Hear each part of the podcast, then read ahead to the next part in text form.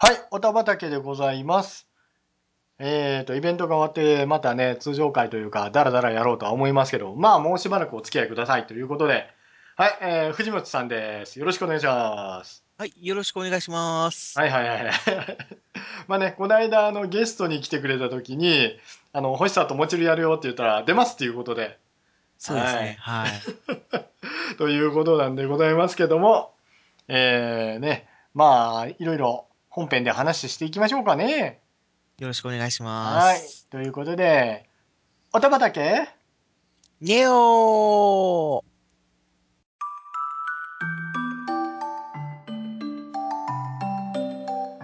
この番組は地方在住のオタクなおっさんと不女子なお姉さんと普通の子がゆるくほがらかにうろうろしながらおしゃべりするサブカルジェネレーションギャップ全開のウェブラジオです。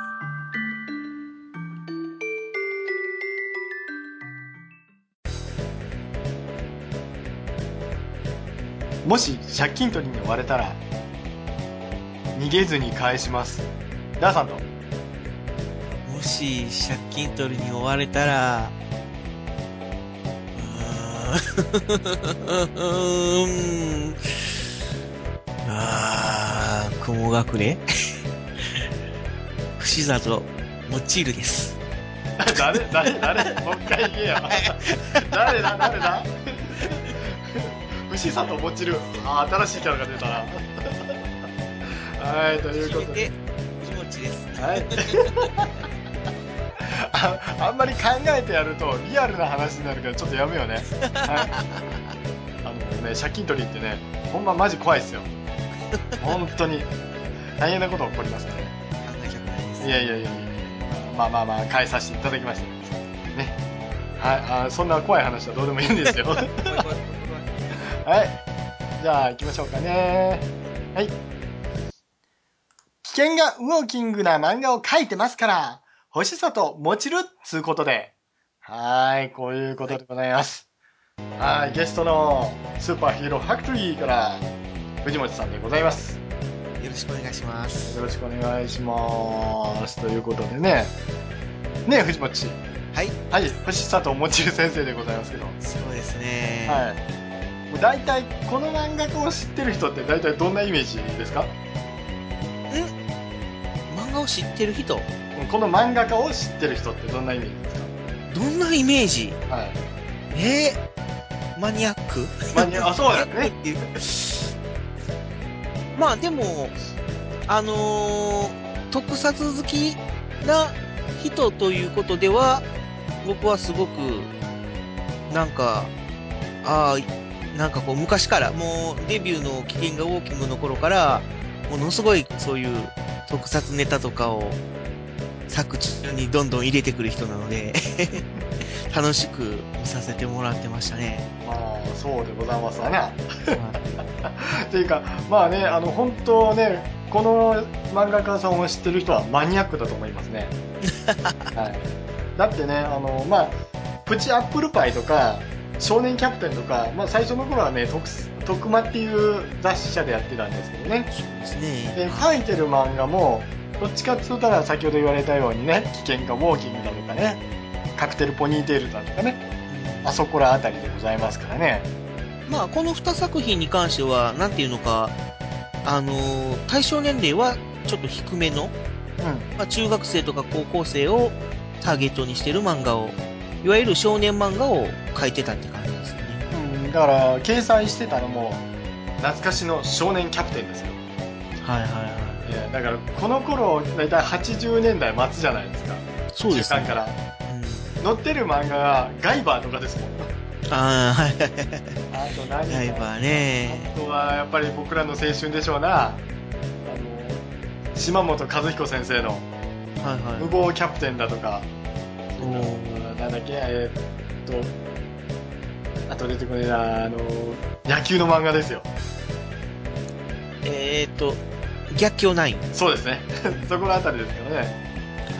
えー、ま、この頃の徳間って結構無茶してましたよね。今考えたら、ほら、まだ角川がメディアミックスをする手前だったじゃないですか。そうですね。だから結構マニアックな作家とか多かったですよね、この徳間、この頃のキャプテンって。まあそうですね。まあ、そんなに、うんメジャーな人が多くいた雑誌ではなかったですね。あのー特撮でいうところのいちごなんたらの車先生とかもそうじゃなかったですか？あー。うん、ちょっとその辺はよく覚えてないですけど。?OK、わかった。はじゃあ話進めようか。い。はい。えー危険がウォーキングはい。読まれましたね。僕、この頃中学生じゃないんかなと思うの86年っていう。うーん。主人公の女の子が汗がニトログリセリンっていうそうですね。それであのじわっとなって涙がこの出たらあ涙が出て落ちたらドカーンって爆発するっていうねそうですね。もう涙と汗がニトログリセリンだと。お父さんも確かそうでしたよねニトログリセリンではないんですけどね。ニトニトログリセリンに似た物質っていうことらしいんですけどね。あそうだったっけ？一応、ウィキペディアにはそう書いてます、ね。ああはいはい ただね作中ではニトログリセリンと記載されてたっていうことですね。だから、ニトログリセリンとはまた全然、その、違うっていうんですかね。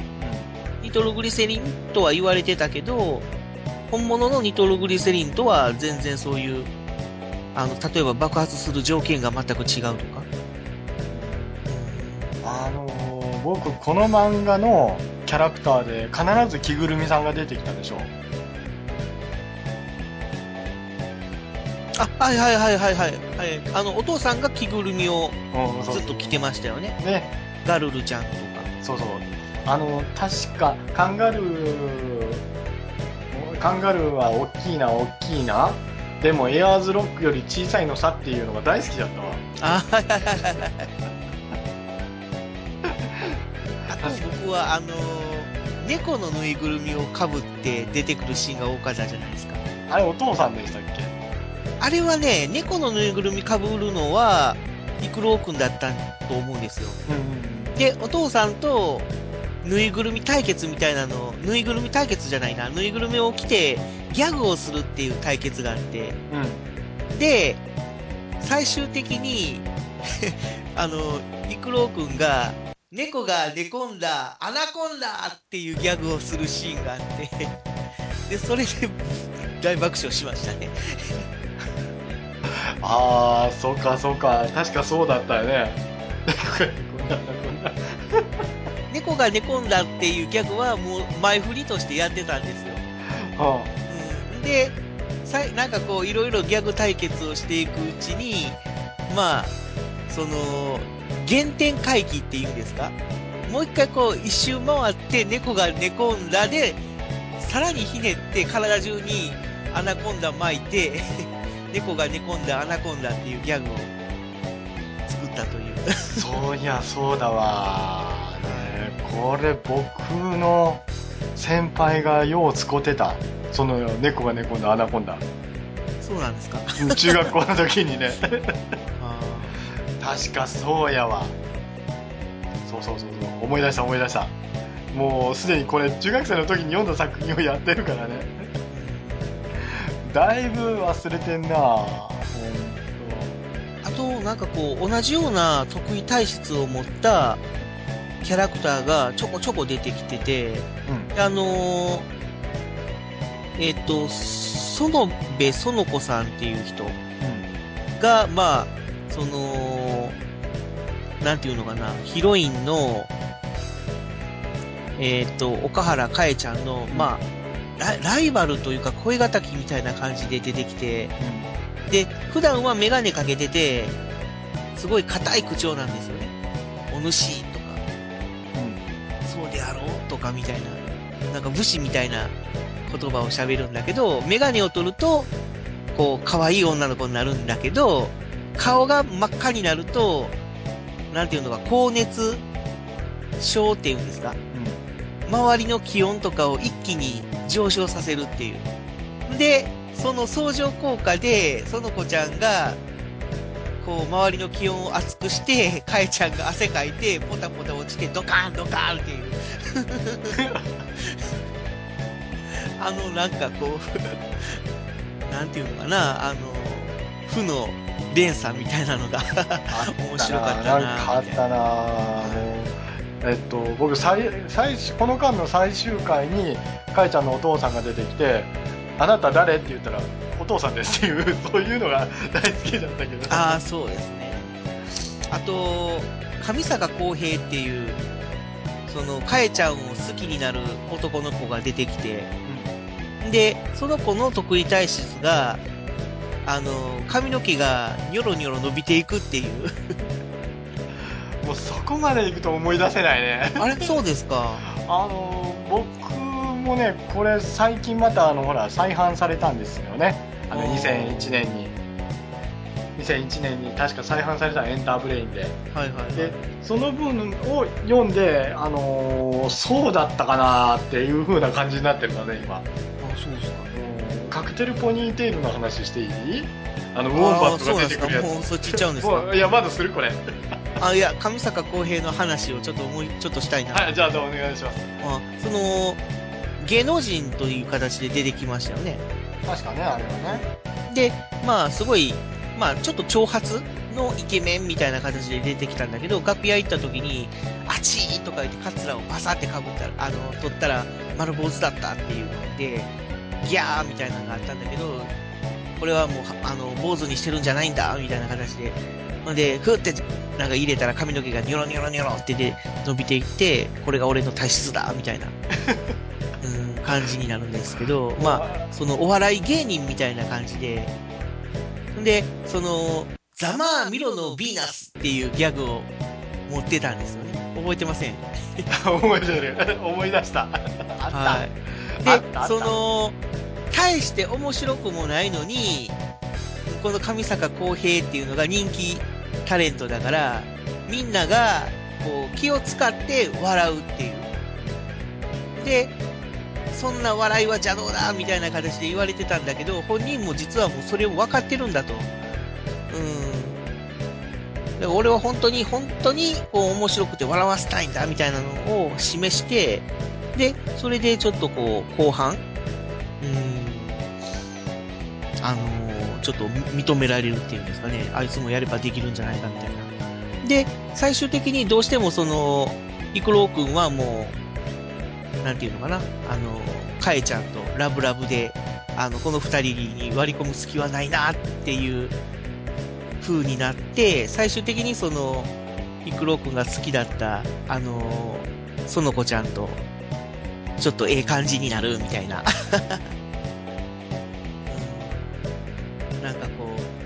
う、うまいことこう、三角関係が、こう、僕覚えてないけど月曜ドラマランドっていうのがあったじゃないですか昔ああ、はいはいはい、はい。であの子あの絵になんかあの酒井紀子主演でやってるっていうのをちょろっと見てあれそうだったっけって思ってるんですけどねもうそもそも月曜ドラマランドが僕あのほらあのワーカメ好き好き好き好きのあのなんだっけえっ、とあのアフロのおじさん石、石、石黒、え、違うわね。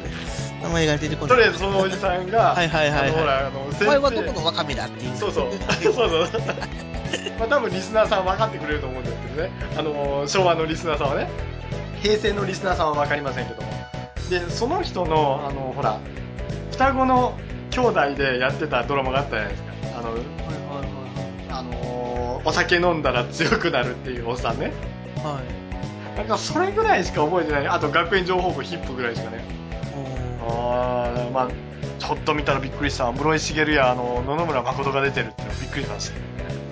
これは本当に月曜ドラマランドになったんでしょうかね。なったんじゃないですかね。月曜ドラマランドにするんだったら、こういうキャスティングでっていうんじゃないんですかね。僕、月曜、月曜ドラマランド版とか見たことないんですけどもね、ドラマになったの見たことなかったんですけども。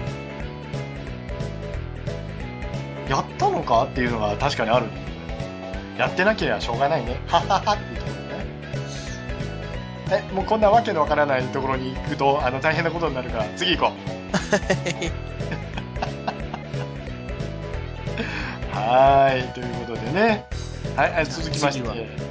次ははい。カクテルポニーテールをさっき聞きかけたけども、はい。まあ、これ別に話すことないんで、ウォンバットが出てきて、結局デリケートなお嬢ちゃんの成長期みたいな感じになったんだけども、そうですね。はこれはちょっともうとりあえずほっといて、い。はいはい。行き場シュクランブル、はいはいはい。どうですか？あー、まあ、この頃から、なんかこう、あのー、なんていうのかな。その、星里もちぶ先生の定番っていうんですか？うんうん。お箱というか、うん。まあ、あのー、いわゆる、家をテーマにした話っていうんですか？物語の軸になるものとして、家っていうのがある。その家を舞台にしたドラマっていうのが多い、うんなぁと思うんですよ。まあ、この辺りからね、行き話場シュフランブルあたりからですかな。で、まあ、ん。行き場シュフランブルも、そういう話ですよね。うん。あの時アニメーターと、それから漫画家の同棲から始まってそうですね。はいはいのでしょこれで、だから、まあ。その、いわゆる専業主婦っていう言葉があるじゃないですか。でも、専業主婦っていうのを、その、女の人がやるものだっていうのは、違うんじゃないかっていう。だから、主婦っていうのがね、その、女の人の主婦じゃなくて、なんていうのかな、その主婦の風が夫になるっていう。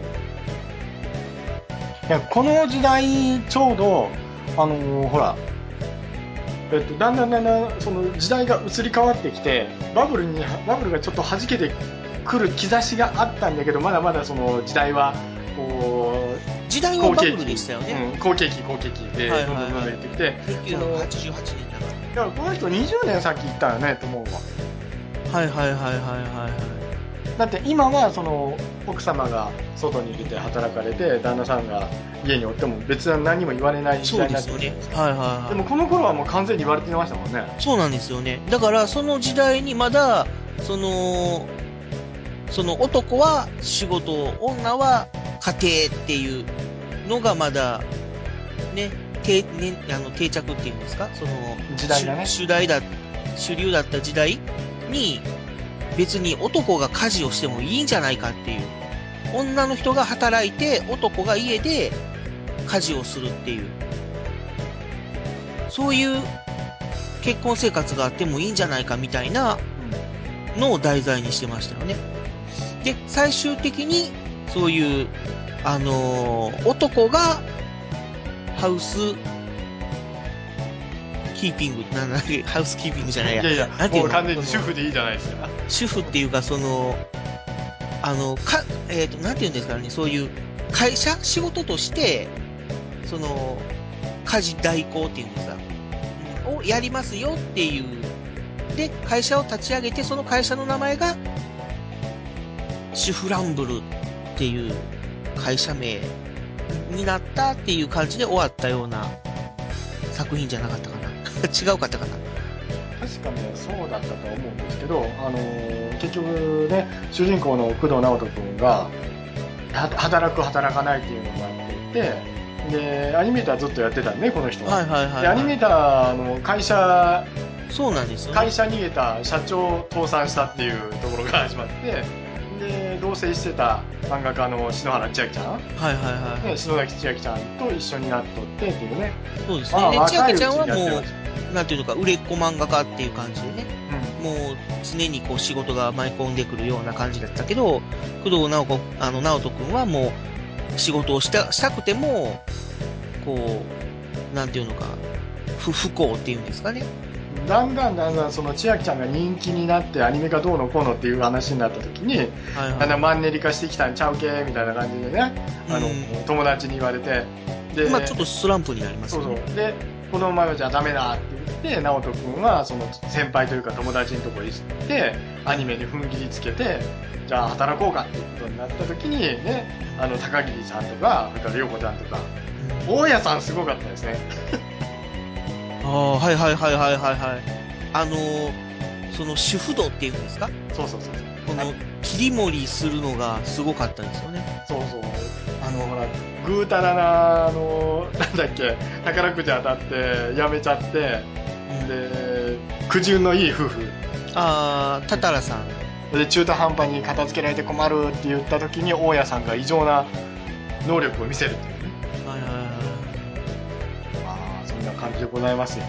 そうですよね。で、ここら辺から、あの、本当に、あの、うん先ほど言われたように、うんあの、作品の内容が青年誌というか、そっちの方に。行っちゃうんですよね。だから心当たりでしょうな。でもこの作品は結構僕もあの、すごい心に残ってて、あの、大阪に僕一人で、あの、お勉強しに行くという名目では頑張ってたんですけども、その時はい持って行って一緒に、い。はい。うん心の支えにしてましたよ。いつかこんな女の子が、みたいな感じでね。はい。それで、えっ、と、わずか一丁前っていう作品で、一回ちょっと、少少年漫画風っていうんですか？少年漫画にちょっとこう、戻ったかなっていう感じになるんですけど、ただ、危険がウォーキングみたいな、なんていうのかなその、コメ、コミカルっていうのかなコメディではなかったような、うーん、なんていうのか、うーんとね、ジブナイルっぽい感じっていうんですかね。ちょっとこの少年少女の成長物語みたいな。感じの作品だったっていうのがて、で、この頃ちょうどその、うん、あの、星里先生にもう一回ちょっとそういう少年漫画を描いてほしいなって思ってた時期だったんで、ああ、やっぱりそっち方向に行っちゃうのか、みたいな。多分ね、これ、あの、一回大人の作品を書いちゃうと、その次はやっぱりね、多少引きずるのかなと思ったりもしまいですね。ああ、まあ、この、結局今に続く作品群をずらっと見てみると、結局はもう、やっぱりそういう傾向ですよね。うんもう、年が、ある種等身大的なところを書いちゃうと、やっぱりね、ちょっと前には戻れんすわ。ちょうどわずか一丁前はその時期だったんだと思います。だってその次のハーフな気分だけは面白かったもん。ハーフな分だけはそうですね。うん。あれは面白かったね。リビングゲームか。はいはいはいはい。もう、リビングゲームに飛びますか？ハーフな分だけいきます？うわー、どうかな？まあ、ハーフな分だけがあって、まあ、リビングゲームがあるっていう感じですよね。あ僕はもう別物として見てますけどね。まあ、別物といえば別物ですよね。話の内容は。だってハーフな分だけっていうか、大体その、えっ、と、星里もちるの青年誌ってリビングゲームから始まったようなもんだと僕は思ってますから。ハーフな分だけじゃないんですよ。ハーフな分だけはどっちかっていうとまだ少年誌寄りなんですよ。でここから変わるんじゃないかなと僕は思いますけどね。いやー、ハーフな分だけも結構大人のドラマやってましたけどね。まあギャグは相変わらずでしたけどね。ギャグは、まあ、あの、もちる先生の独特のあの、ギャグっていうんですか？その、なんていうのか、あなんかね、の、笑いのテンポっていうか、そういうのがありますよね。なんだろうな、リビングゲームが、なんていうかな、月9なんですよ、僕はイメージとして。月9、月9、で、リビングゲーム、あ、リビングゲームじゃねえや、ハーフな分だけが月9なんですよ。逆ですよ。で、リビングゲームはどっちかっていうと、 soap hour の、えー、方向に行ったような気がするんですよ。 soap hour？そう、えーっと、この、えーっとね、だいたい1時半から2時ぐらいのドラマですわ。ああ、深夜ドラマってことじゃあじゃあ、昼間。あ、あーあー、お昼。だから、 soap hour っていうのは、その、提供が花王っていう、ほら、あ石鹸なんーで、石鹸とか洗剤なのであのーあライオンとか顔とかそういうところが一社提供でつくドラマみたいな。そうそうそうそうそう。だからそっちのドラマの方に行った感があるんです、リビングゲームの。そそんそこまでドロドロはしてないと思いますけど。あの当時、80年代はまだドロドロしてませんでした。あ、あ、そのドラマ自体がですか？そうそう昼ドラ自体がそこまでドロドロしてなかったってことですか？もう昼ドラもね、その作家さんによるんですよ。ドロドロしたっていうイメージがあるのはね、もうちょっと後になったり、だから、あのー作品によって全くあそこの時間帯は違うので、今はギャグやってますよ。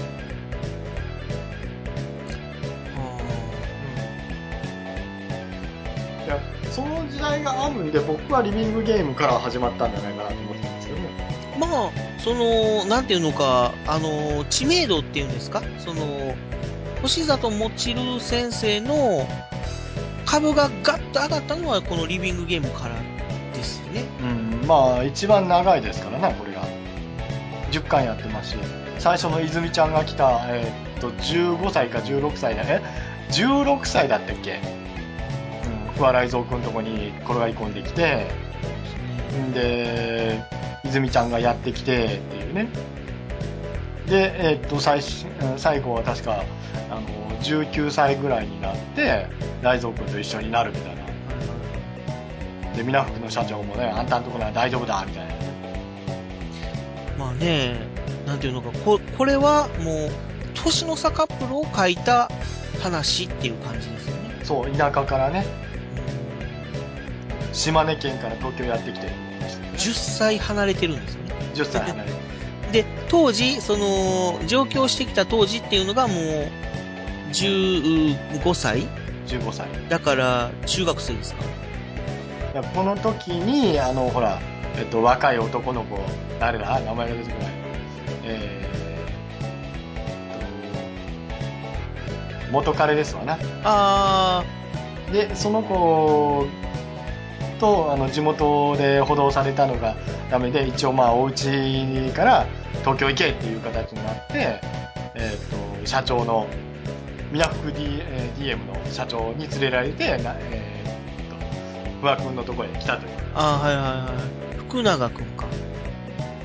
で、福永熱いくんと。付き合ってたけど、一夜を共にしたのがバレて、みたいな。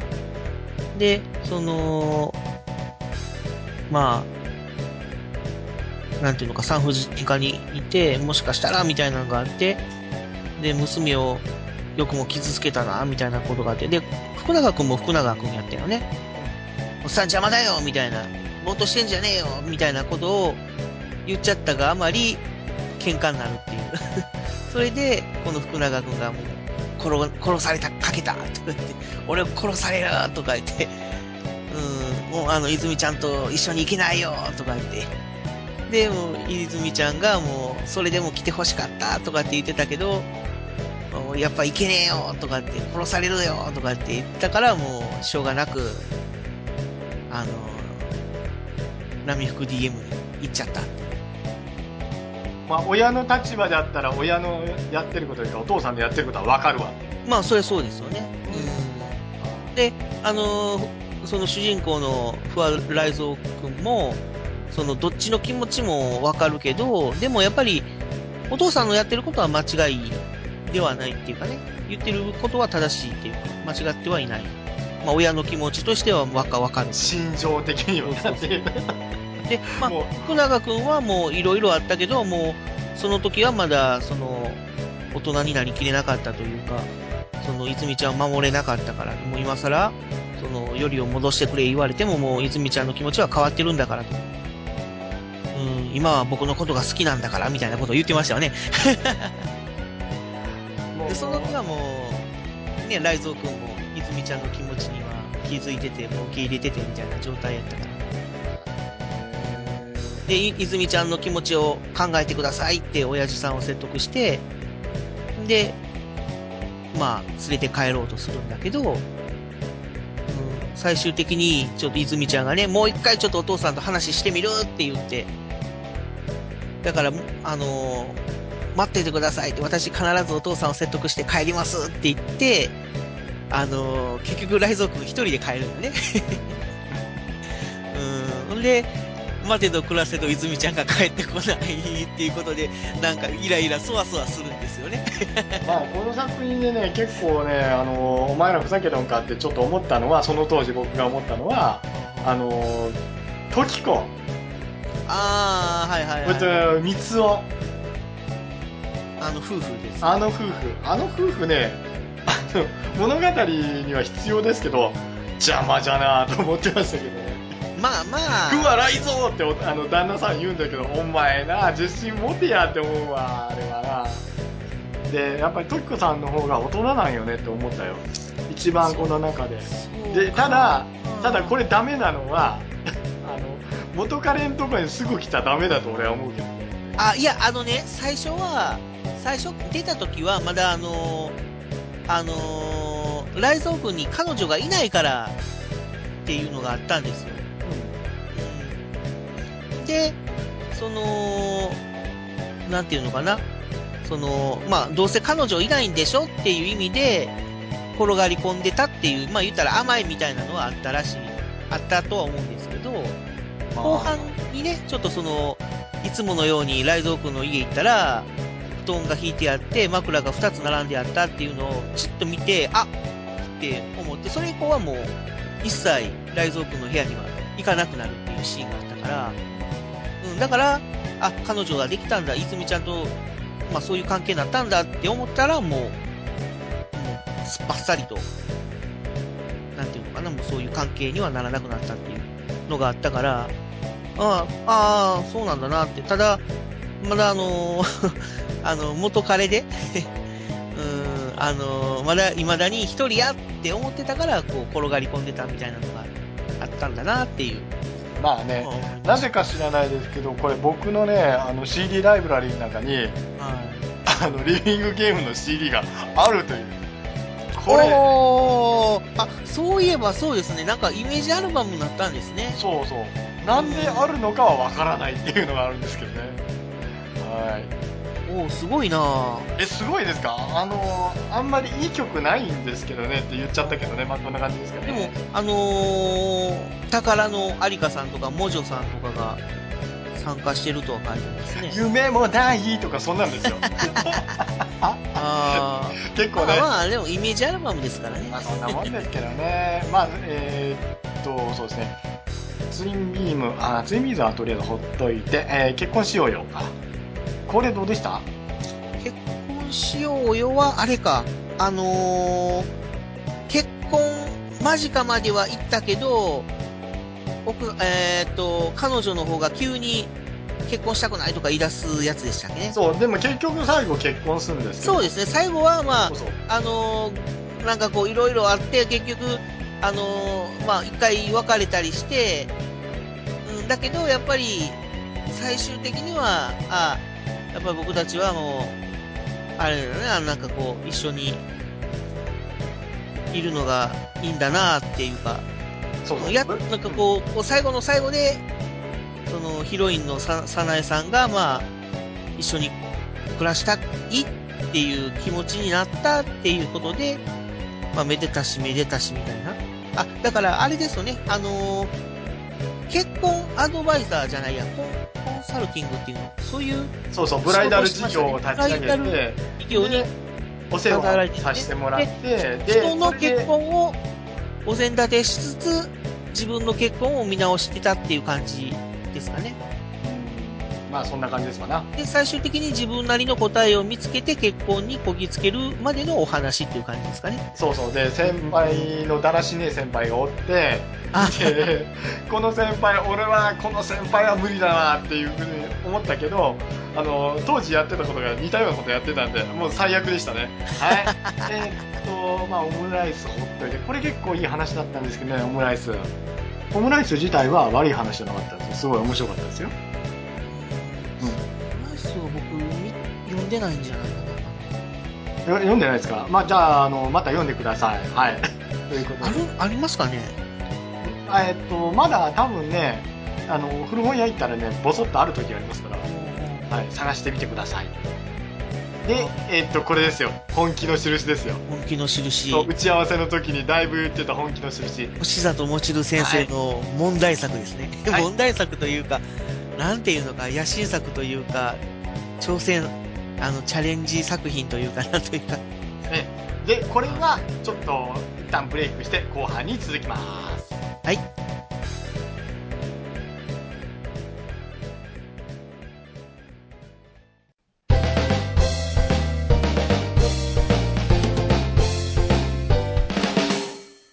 クーラかけるさんの一人ぼっちラジオぼっちら。パーソナリティのクーラかけるさんです。サブカル系と銘打っていながら、ゲーム、アニメ、本などなど、何でもありのトークポッドキャストです。週1で配信中